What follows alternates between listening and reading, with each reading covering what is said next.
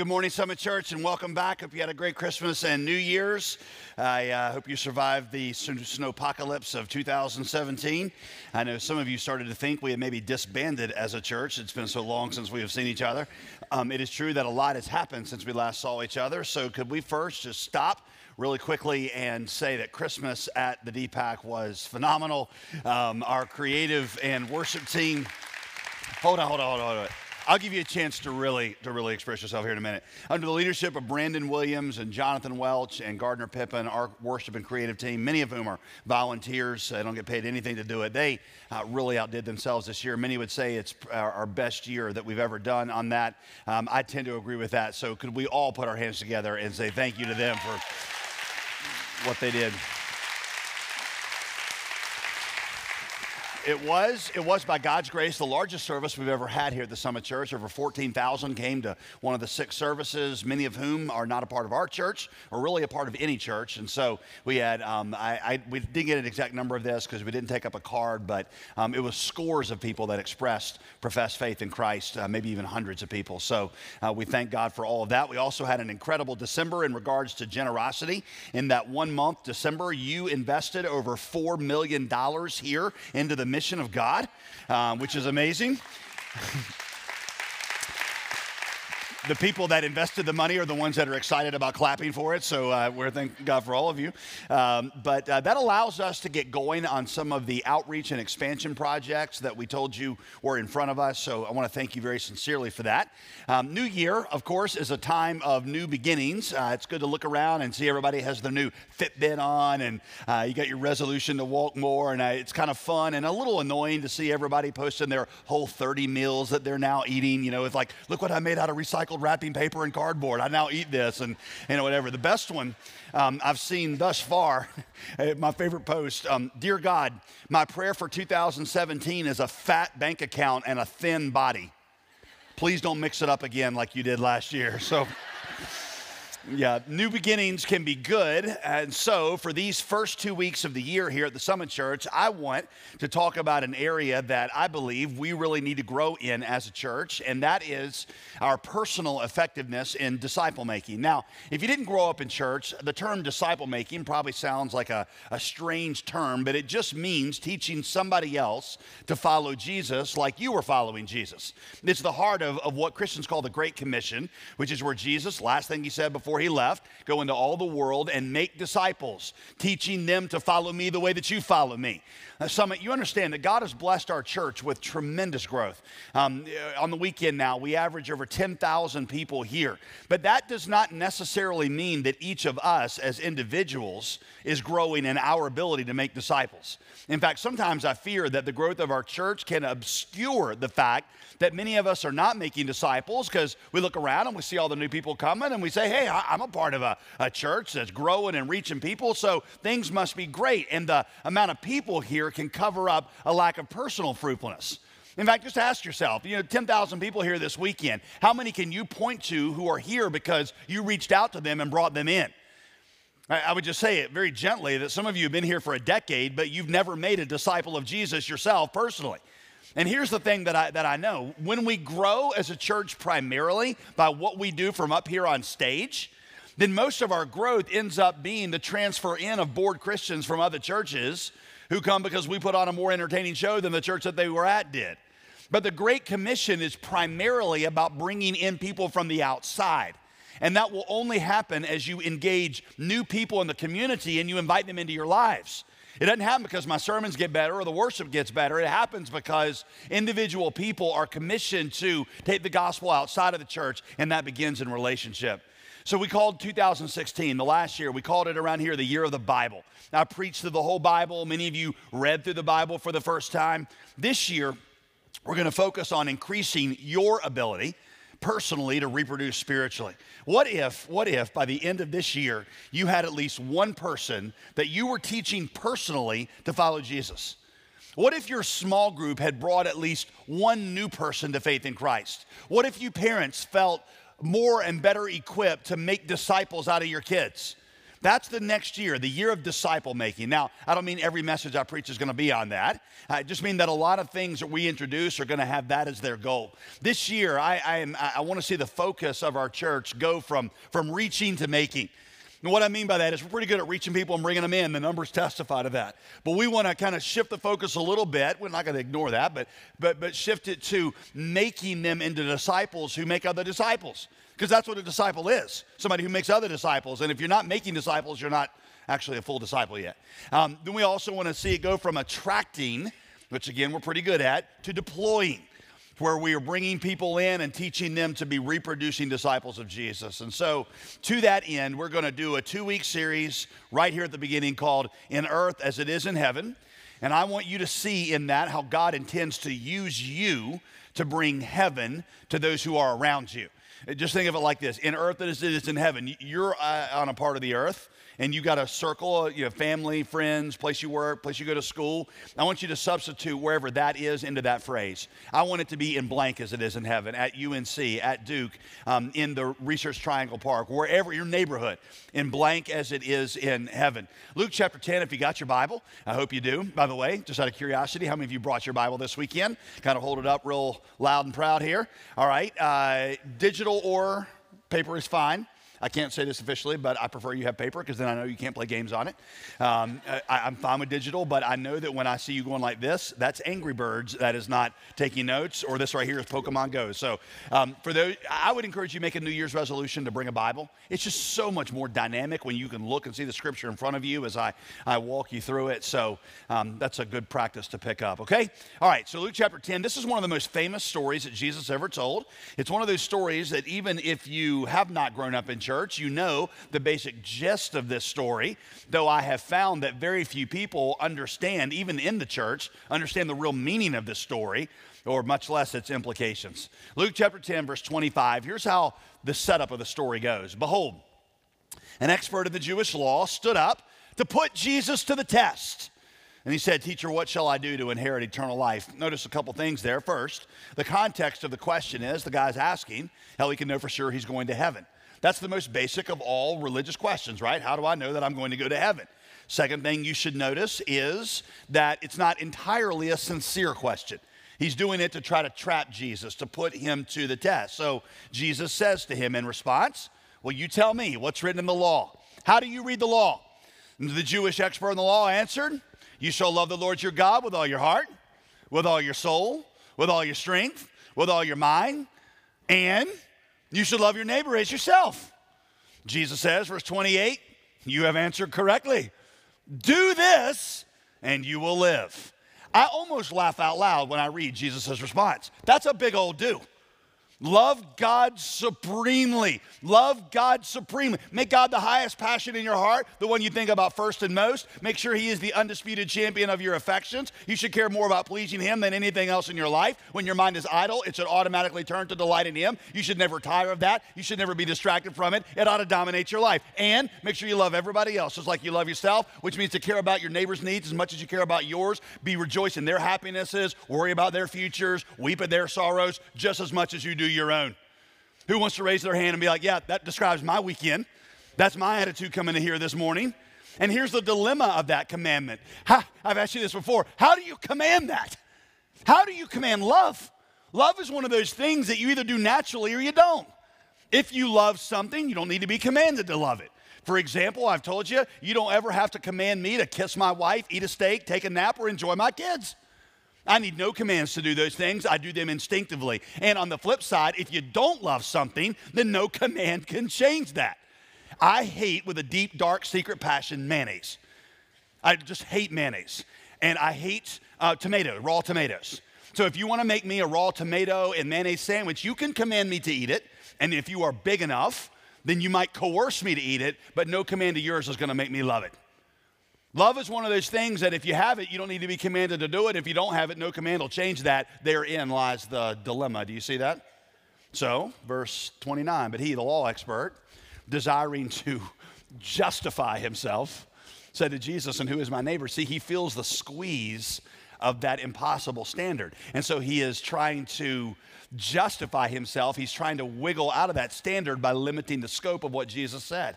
And keep in mind, this man's primary concern is still his own soul, which you see presents another dilemma. A lot of atheists have pointed this out, and I think it's a very important observation. And I think you should probably listen to an atheist every once in a while because they point out a lot of good things. Um, here's the dilemma if you think that you have to earn your way to heaven, then every good thing you ever do, you're actually operating out of self interest. Right? If I have to earn my way to heaven and if I have to love you to go to heaven, then loving you is actually a way of loving me. The way I've illustrated that to you before is um, the story is told of an ancient king who was beloved in his kingdom. And so uh, one day, one of his subjects, a poor carrot farmer, showed up in his court and said, King, I'm a poor carrot farmer. I have very little, um, but I dug up a four and a half foot carrot. And when I saw that carrot, I thought that's a carrot that's only fit for a king. And I love you and I am devoted to you and you are an awesome king and I want to give it to you as an, as an emblem of my devotion. Well, the king was genuinely moved and he said, Well, where do you live? And the guy told him, He said, You know, I happen to own all the farmland around your little farm. And because you're such a good subject and because you so bring delight to my heart, I'm going to give you all that farmland. And he basically quadrupled the size of his little farm. Well, one of the noblemen was standing in the back of the court and he, you know, kind of watched this thing and he thought, wow, if that's what the king would give in response to a carrot, imagine what he would give in response to a real gift like a horse. So he went out and he found the most magnificent horse in the kingdom and he brought the horse in the next day and he said, Oh, king, you're an awesome king and I love serving you and you're so wise and I thought you should have this magnificent horse as an emblem of my devotion to you. And so the king, who was you know, shrewd and wise on his own right, um, he says, he said, Well, yesterday the carrot farmer was giving the carrot to me. Today you're giving the horse to yourself.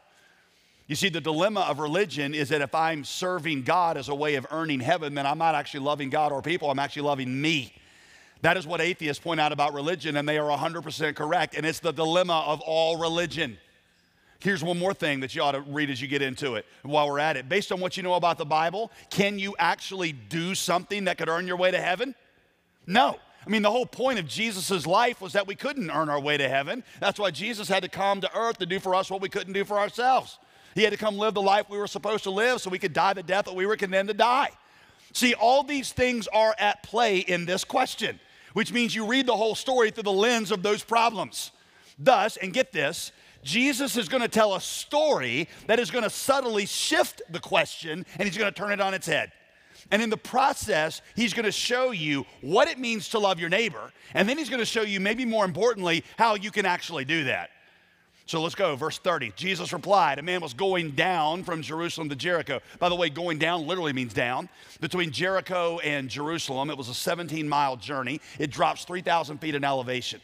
And all along the side, there are these, it's a really straight path. There are all these rocky outcroppings that are perfect for robbers and thieves to hide because they can see for a long way. And there's lots of places for them to set up an ambush. And so as this guy is going down, he falls among robbers who stripped him and beat him and departed, leaving him half dead, or you could read that, leaving, leaving him for dead. They thought he killed him. Now, by chance, a priest, who is, of course, the most religious person in society, the religious leader, the best of the best, he's going down that road. And when he saw this beat up Jewish man, he passed by on the other side. Now, we tend to really give this guy a hard time because we get the image of some guy that's stepping over a bleeding man on his way into the donut shop. But Jewish audience that heard this would have immediately recognized a few things in this story that would have made this guy a little more sympathetic of a character. First of all, the Jericho, uh, Jericho Road was a very dangerous path. Literally, in those days, it was called the Pass of Blood because it was such a natural place for robbers to hide. The one thing was true if you had to travel the Jericho Road, you certainly did not stop. Because if you stopped, then the robbers could figure out where you were and they could come ambush you. Second, the priest was returning from Jerusalem where he had purified himself. That's why he would have gone to Jerusalem, so he could return back to his hometown and perform religious duties there. According to Jewish law, if you touched a man who died or was in the process of dying after you'd been purified, you had to go back to the temple and go through another purification process, which could take up to seven days. The point is, it would have been massively inconvenient and dangerous and really expensive for this priest to stop and help this guy. So he thought somebody else is going to have to feel called to do this, and he passes by. So, likewise, a Levite. Now, Levite were like JV priests. They were of the priestly clan, they just weren't full priests. They were, they were to priest what mall security are to cops. Does that help? Okay. So, likewise, a Levite, when he came to the place and saw him, he passed by on the other side. Now, here's the other thing about the Jericho Road. I told you it's long, straight. It, you know, you could see for miles. You could see three or four miles ahead of you, which means the Levite would have seen the priest. He would have seen him pass by, and he would have thought, well, that's my religious leader. If the varsity can't handle it, the JV shouldn't touch it. So he just follows his leader, and he passes by on the other side also. But a Samaritan, as he journeyed, when he came to the place where he was, and when he saw him, notice it doesn't say he did something first, it talks about what he felt. He felt compassion. Now, if you know anything about the Bible, you know that Samaritans were the sworn enemies of the Jews. Jews regarded Samaritans to be unclean because Samaritans were the half Jew, half Gentile offspring of the Assyrians when they come into the northern kingdom of Israel and taken Israel captive. They forced the Jews there to intermarry and they spawned this race of half Jewish, half Gentile, half bloods, mudbloods for you Harry Potter fans, is how you would read that today. The Samaritans, on their part, they retaliated by saying that they were actually the true people of God because they lived in the land of Joseph. And if you've ever read the Old Testament, you know that Joseph was like the stud of the Old Testament and he was the best of the best. And they're like, we live in his land, we're his descendants, so we're the real Jews, not you. And so they set up their own altar. They said they were the true people of God. They were, you know, they proclaimed themselves the, the, the right ones. And so there was all this racial animosity going back and forth. To a Jew, the only good Samaritan was a dead one. Get this Jewish people considered just eating the bread that had touched a Samaritan as equal to eating the flesh of a live pig, which was the most defiled animal to them of all. And Samaritans were not the nicest people either. They would frequently rob caravans of Jews on their ways to Jerusalem. They were known to desecrate the temple on the eve of the Passover by, um, and I shouldn't laugh about this, but they, uh, they would uh, launch dead pigs by catapult on the eve of the Passover into the temple where they would splatter and get, you know, all this defiled blood all over which is kind of like a funny college prank, but the Jews did not think it was funny at all. So there was all this strife and animosity that went back and forth between them. That's the Samaritan. He goes up to him, however, feels compassion, and he binds up his wounds, pouring on oil and wine. Then he set him on his own animal, which means, by the way, that he would have walked the other 17 miles and the other guy would have ridden. And he brought him to an inn and he took care of him. And the next day he took out two denarii of his own money and he gave them to the innkeeper and he said, You take care of him. And whatever more you spend, I will repay you when I come back. He gives an open line of credit to the hospital. Now, that's a dangerous situation because you don't know what's going to happen. He gives an open line of credit. All right, so Jesus then turns and he asks this Jewish expert, he says, Which of these three do you think proved to be a neighbor, proved to be a neighbor to the man who fell among robbers? And so the Jewish expert said, Well, of course, the one who showed him mercy. He, notice, he can't even say the word Samaritan. He so hates the guy, he's just like, Well, the one who showed him mercy. And Jesus said to him, You go and do likewise. Now, here's what we got going on in this story Jesus shows us what it means to love our neighbors then he shows us why we do that, which is the part nobody ever gets. So, what we're going to do first is discuss the what, and then we're going to discuss the why. And then at the very end, I want to give you a few practical insights on how we can do that. So, you got that the what, the why, and then the how. Here we go. Number one, what it means to love our neighbors. Let me divide up the what into the who, when, and how much. Is that confusing? That probably is confusing, uh, but it's all I can do. So, the what it means to love your neighbors, I'm going to give you the who is our neighbor, when we're supposed to love them, and then how much it's supposed to cost us. So here we go. Letter A. Who? The answer is anyone we see in need. The Samaritan and the Jew could not have had less in common. In order to meet the need, the Samaritan had to cross an incredible social barrier. You see, it is natural for us to help those who are like us, those with whom we identify and feel like we have a lot in common. But Jesus here teaches that we are to help those, especially those with whom we have little in common, even those who might have wronged us, which could mean the person you barely know, the person on the other side of the political aisle from you, those whom you feel are suffering because of mistakes that they or their family have made, the boss at work who has taken advantage of you. It could be Muslims fleeing from Aleppo. It could be the illegal immigrant who broke the law to get here. By the way, I always point out when I say that, I'm not trying to make a statement on what I think the government should or should not do. The government has its own questions it has to answer about that, and I pray that God gives them wisdom. But I'm saying that for me as an individual, I know exactly what I'm supposed to do. When I see someone made in the image of God in need, I'm not asking questions about how they got there. I'm saying that I want to love them the way that Jesus loved me, which means that when I put myself on the path of sin, Jesus came to rescue me. It's anybody that is in the midst of need. That's the answer to the who. The answer to the when. When do we help? That answer, whenever you see the need. You see, Christians come up with all kinds of excuses for why they don't need to help somebody in need. They'll say things like, Well, I don't mind helping people who are truly victims of injustice. But those people over there, they're suffering because of their own dumb decisions, and they don't really deserve our help. Their suffering is their fault. Y'all get this? The Samaritan would have had plenty of reasons to believe this Jewish man deserved his suffering. The man was a Jew. And as we've seen, the Jews were cruel to Samaritans. They were often downright racist. This man might have thought, well, you know, this is what happens when you foster a culture of racial superiority. You produce a culture of violence, and the violence will end up biting you. He had every reason to think that, but the Samaritan just reaches out in mercy. In the 1700s, Jonathan Edwards listed out the most common excuses that people gave, Americans, like in the pre America days, the most common excuses that Americans gave for not helping those who were in need in a little book called The Duty of Charity. It is amazing to me how timely these excuses still are. He, identified three excuses that Christians in his day gave. Excuse number one, we only help people when they're in dire need. We really only have to help people when they're in dire need. Jonathan Edwards' answer well, that violates the principle of loving our neighbor as ourselves because we come to our own aid long before the situation is dire.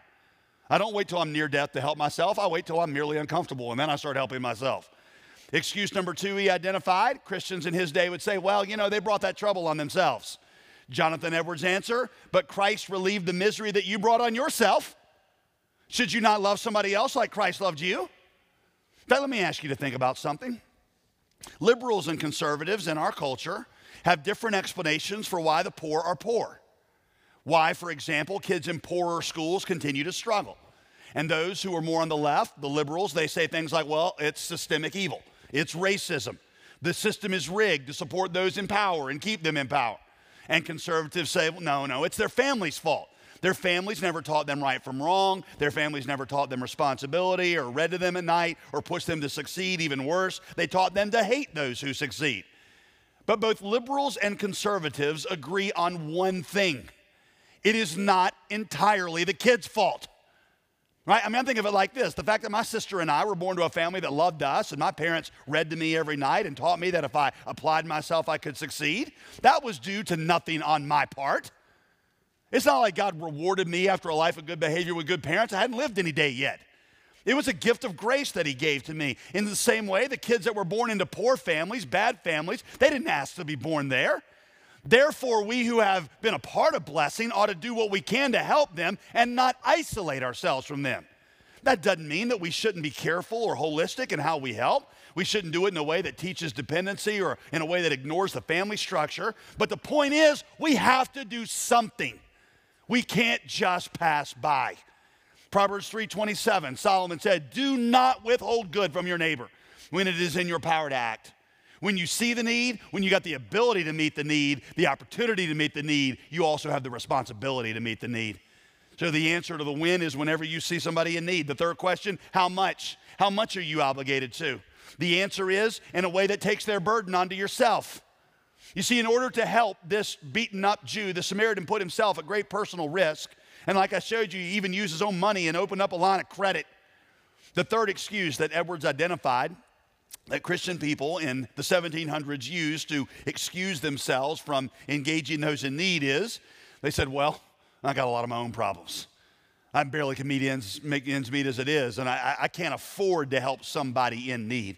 Jonathan Edwards' answer Verses like Galatians 6 2 tell you to bear one another's burdens, which means that you are to give and live in such a way and get involved to a point that somebody else's burden becomes something that you share.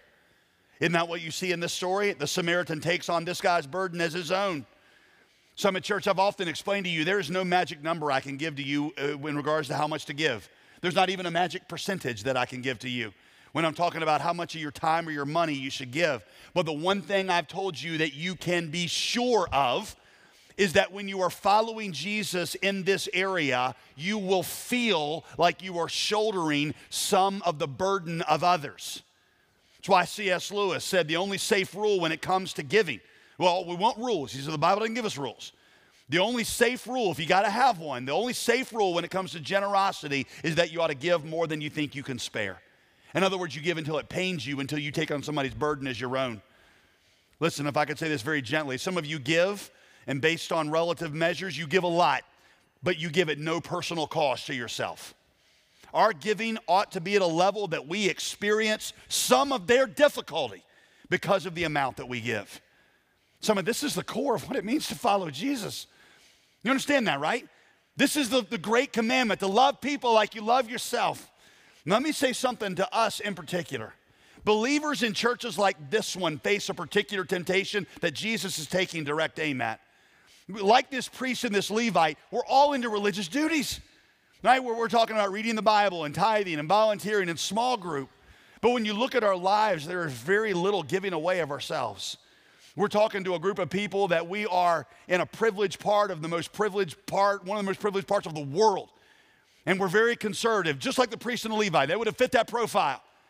And Jesus said, You got a danger, and that is you perfect the marginal and you ignore the essential. He took direct aim at this in Matthew 23 23. Woe to you, scribes and Pharisees. You could read that, priests and Levites. You could read that, you could read that, Summit Church elders and deacons. Woe to you. You tithe mint and dill and cumin. These people tied their spice rack. That's varsity.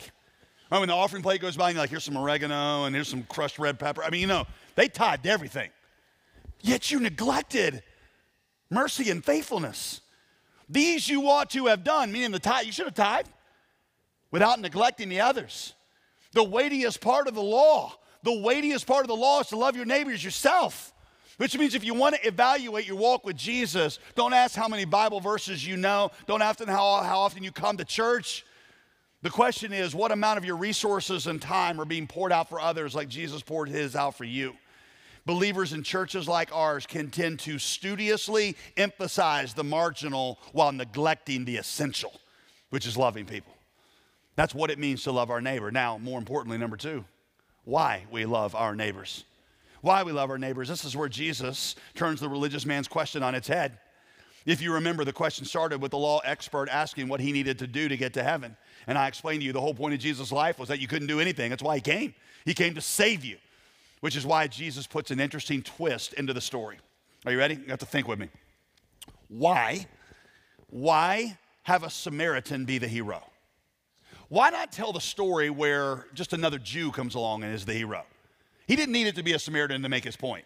Well, why not say, for example, why not say, so the man's there, he's bleeding, and the Jew came by, the, the priest came by, and then the Levite came by, and then just a really good old regular Jew who had love in his heart and he held the man. Go be like that guy. Why not let that be the point of the story? Why did Jesus choose a man who would have represented the total opposite of the man that he's telling the story to? Why choose a character that this man has nothing in common with? Here's why what if the person that we are most supposed to identify with in the story, and that this lawyer is supposed to identify with, what if the person we're most supposed to identify with is not the priest, it's not the Levite, it's not the Good Samaritan? What if the primary person we're supposed to identify with in this story is the guy bleeding on the side of the road? And what if somebody who had every reason to hate us and every reason to consider himself our enemy and who was very unlike us, chose to walk down the path that we had put ourselves on and take upon himself our pain and stop to help us. What if the really good Samaritan in this story is Jesus who puts himself into our path, takes upon himself our flesh, and endures the suffering that we had caused ourselves? Jesus is asking the man, What if you were bleeding to death on the side of the road and your only hope was an act of free grace from an enemy who did not owe you anything? After you had been rescued like that, what would your life look like? I think your life would be different.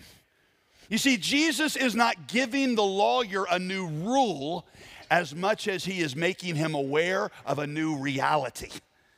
You see, if we understand Jesus' life, we are the ones that have been saved by radical grace, by a God who had every right to regard himself as our enemy.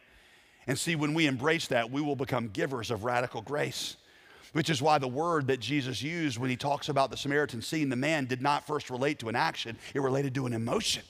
He saw him and he felt compassion. And I've, t- I've explained this. Compassion in Greek is my, my favorite Greek word by far. Um, it is, uh, in Greek, it is the word splagma, which is onomatopoeia in Greek. Did I say that right, English teachers? Onomatopoeia, where the word sounds like what it is, like splash, splagma. Splagma refers to this gut level emotion, that pity that just kind of like consumes your being. In fact, you want to say it, it's kind of fun. Um, everybody touch your, your belly right here. Put your, put your fingers right here. And then now you got to say, say it with me, right? Splagma.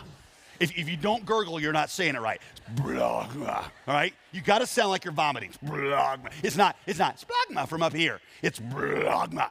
It's this emotion that you feel when somebody you love is in pain. It's like when, I, when you see when your kids hurt, it's just you can't control it. Jesus is talking less about an action you choose and more about an emotion you can't control. Because God is not and has never been primarily after people who follow the rules. He's after people who love like He loves who respond like he responds, who think like he thinks, and that kind of change cannot be produced by the law. That kind of love in your heart cannot be compelled by law. The only way that kind of love can be produced in you is through a radical experience of grace. We love, we love not because He told us to, we love because He first loved us. And it was when I experienced the radical grace of the Good Samaritan toward me, that's when I became a loving person toward others. Because how can you experience that kind of grace and not become graceful? So Jesus taught things like the golden rule right? Do unto others as you would have them do unto you. If I could be so bold, I think I'm within bounds on this. I actually think Jesus one upped himself at another point, like in a story like this one, where he upgraded it to the platinum rule. So we got the golden rule love each other like you, you want, or do unto others you would have them do unto you. The platinum rule is do unto others as Jesus has done to you. So Paul would say Ephesians 4:32, be kind, tenderhearted, forgive one another just like God in Christ forgave you. You want to know how to forgive somebody else? You want to know the standard to use? Use the standard that God used when he forgave you. That's a big old standard. Right? You want to know what your generosity ought to look like? 2 Corinthians 8 9. Why don't you remember the grace of the Lord Jesus Christ? Though he was rich, for your sake he became poor, so that you through his poverty might become rich. Now, why don't you think about your needs and your talents in light of what Jesus has done for you? You see, those who experience the gospel develop this uncontrollable impulse to be generous. They develop almost an insane ability to forgive. I, I, I was reminded of that this week. Again, watching the latest saga in the Dylann Roof tragedy. The, you know, Dylann Roof, the guy who went in well, over a year ago and murdered those African American believers in cold blood in the middle of that worship service on a Wednesday. And, um, and you know, th- th- this week was his sentencing, and what it reminded me of was do you remember right after the tragedy happened when the families of these African American believers show up on TV and they say things like, Man, we're praying for you, and we love you, and we forgive you, and we're praying for your family. And even the cynical journalists are like, We're not really sure what's happening here. Why would they do why would their response be to somebody who just murdered part of their family? We love you and we're praying for you and we're forgiving you. It's not because they feel like they got to do that to go to heaven. It's because the center of their faith is somebody who took upon himself their pain and their suffering and died in their place. They do it not in order to be saved, they do it because they have been saved. We don't do these things. We don't love our neighbors. like the lawyer, we're not loving our neighbors in order to earn heaven. We're doing it because heaven was given to us as a gift, and we can't help but become to others what Jesus has come to us. You see, we love because we have been loved. That's why we love our neighbors. So that leads me to number three. Let me show you a few practical considerations for how we do it, how we love our neighbors. There's two things that this story shows us that we need. There's two things the story shows us we need. I'll give them to you as an A and a B. The A is courage. It's like I've showed you. This is fear was one of the primary deterrents to the priest and the Levite engaging. To stop and to help would have put them at risk. I would suggest to you that Fear is one of the primary factors keeping us from loving our neighbors too. We ask questions like, well, what will be, will be the effect on my family? If I engage here, I mean, what's, what's going to be the effect on my kids? If we open up our lives and our home to people with problems, I'm not sure that's safe for our family. You probably know people who have this really tight circle of friends. And man, they're really, really careful about who they let into that circle. It's got to be people that are safe, people that are good for their kids, people that benefit their family because that's kind of their thing. I want to think who, who do I let into my life that can benefit us? Not only does that mentality cut you off for the mission of God, it ultimately destroys you. Last fall, our staff team read a book called Next Door as It Is in Heaven. And throughout the book, the author talks about how fear keeps most Christians out of really engaging in the mission of God. He said, Hey, this is what I was. I was a typical American, and I grew up thinking that my home was my castle. My home was my castle. He said, So as an adult, as a Christian, our home was always open to people. It was people were always coming in and out, but always people that we chose, always people that we liked, people that brought a benefit to our family, and it was always at our convenience. He said, Then I realized that my assumption in life was that the greatest thing as a father I could provide for my family, the greatest thing I was supposed to provide was safety. Then I said, I began to read the Gospels and realized the greatest thing I could supply for my family was to teach them to love like Jesus loves, which meant opening yourself up to relationships that might actually expose you to danger. He talks specifically in this book about the call of God on his family's life to foster. Now, I'm not saying this is for everybody, obviously. He said, but what kept us from fostering was us always talking about what's the effect of fostering going to be on our family.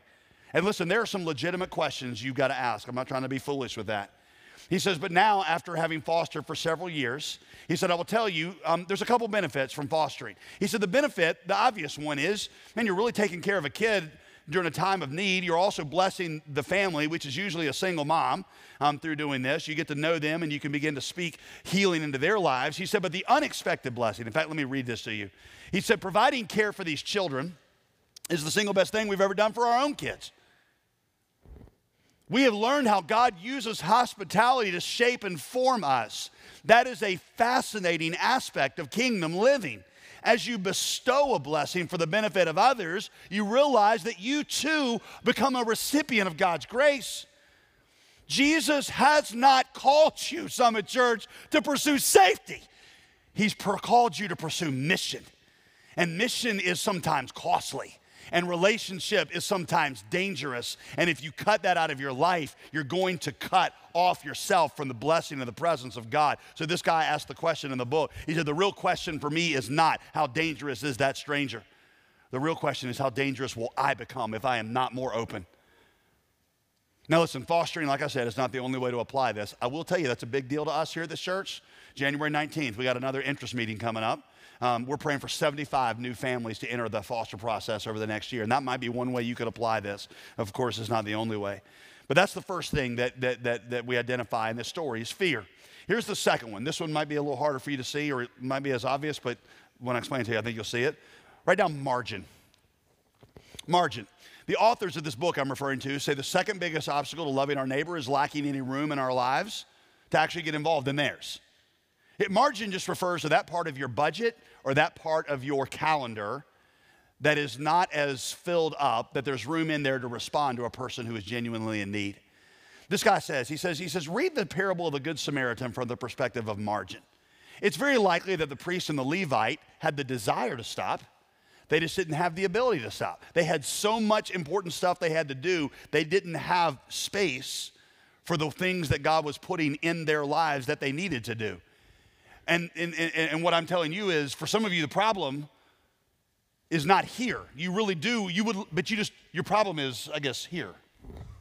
This right here, this calendar is so filled up with things that there simply is no way to respond either financially or with your time when God puts somebody in your life that He wants you to minister to. Let me tell you, I love this. This is a wonderful um, teaching. I, would never heard this before. I learned this recently, and I don't, you might have heard this either. Um, Leviticus 19 is where God gives the command to love your neighbor as yourself. Leviticus 19. How many of you have that passage memorized? Okay, not me either. Well, right after he gives that command in Leviticus 19, he gives the most random law that seems to just like go off a different direction, but it totally is how you're supposed to love your neighbor. Watch this, and you'll see how it applies to the Good Samaritan. Right after he gives the command to love God as, or love your neighbors yourself, he says, Now, you farmers, when you glean the harvest from your farm, I want you to leave the corners of your field ungleaned. That's rule number one. And rule number two is whatever you drop while you're gleaning, you can't pick it up. Which means if you're an apple, you know, farm, you got apple trees, you can pull the apples off all the trees except for the ones in the corner, you, can't touch them. And if you drop an apple while you're picking one up, you can't, you, you just, pick, you, you got to leave it on the ground. Now, why would you do that? Because when the poor come along, the poor are going to be the ones who get the apples off the corner of the tree, and they're the ones who pick up the apples off the ground. You know what that's called? Margin. That's what that's called. Because a good businessman says, every last apple I am going to take and purpose for the business. And God says, nope, not in my kingdom. In my kingdom, you're going to leave margin so that when I bring a poor person into your life, you got something to give to them. What that means and how we apply it to this is that we need to ruthlessly think about the schedule and the budget that we have set up and ask if we have left the corners ungleaned and if we've left sitting on the ground what we have dropped. Because for many of us, the problem is not a problem of desire. The problem is a problem of we simply have no room in our budget or our schedule to respond to the opportunities that God puts into our lives, which means this is what you got to do. You, some of you, we need to audit our lives. We're going to give you a tool here in the next couple weeks um, called a margin auditing tool. We're going to use it in our small groups. I'll make it available on my blog too. And it's just going to ask you some honest questions so that you can look at your life and figure out how you're spending your life and if you've got the margin to be able to be involved in the things that God has for you that are the most important. We're going to teach you a phrase simplify and invest. Simplify means that you're going to need to cut out some things in your life, and then the ones you choose to keep, you're going to invest more deeply in them because that's a much better way to live. Simplify and invest. A margin, a margin, uh, margin auditing tool. All right? Simplify and invest. The reason I'm press this is because you're never going to live the life that God intends until you intend to. It's not nodding your head in a sermon. It's actually looking at your schedule and your budget saying, Have I got it set up the way that I need to have it set up? You'll never live the life that God intends for you until you intend to. And then the flip side of that is after you audit, you're going to have to learn how to say no. You have to learn how to, no is the greatest word for mission. You'll never be able to say yes to mission until you say no to some really good things in your life. I don't mean bad things, I mean good things. The, most important principle I've ever learned about time management is this that I cannot say yes to something without automatically saying no to something else. And I'm a type A people pleaser, which means I like to say yes to everybody about everything. And I had to realize that in saying yes to this, I was actually saying no to some things that I really, really needed to focus on. And so you're going to have to learn to say no to some good things to make room for the essential things. The authors of this book I'm referring to apply it to one area. Hear me out on this one. Don't start throwing things at me yet. They said, for us, we chose, you ready for this? Never to have any of our kids playing different sports at the same time. There was a season of life where I was going one direction with one kid, my wife was going the opposite direction with another. We decided right then that each child needed to pick one sport for the year or that the sports had to be in the same geographical location. We refer to that as pruning the activity branches. If we are serious about creating margin, you see, there will be times that something good will need to be cut off. Now, I'm not saying that's a rule for all of you. I know that for some of you, the way that you get to know your neighbors is by playing sports, and I encourage that. But the point is, I see a lot of parents who have no ability to be engaged in the mission of God or the church or hardly even be a family because of how much they're involved in. I can tell you more. Listen, families who come here about every six weeks, and they call this their church. But the other five weeks, they're not here because of soccer trips and dance and recitals and beach house and trips to Disney World because you don't want your kids to be deprived of any essential childhood experience. And then when your kid grows up and goes to college and walks away from the faith, you're like, well, what did we do wrong?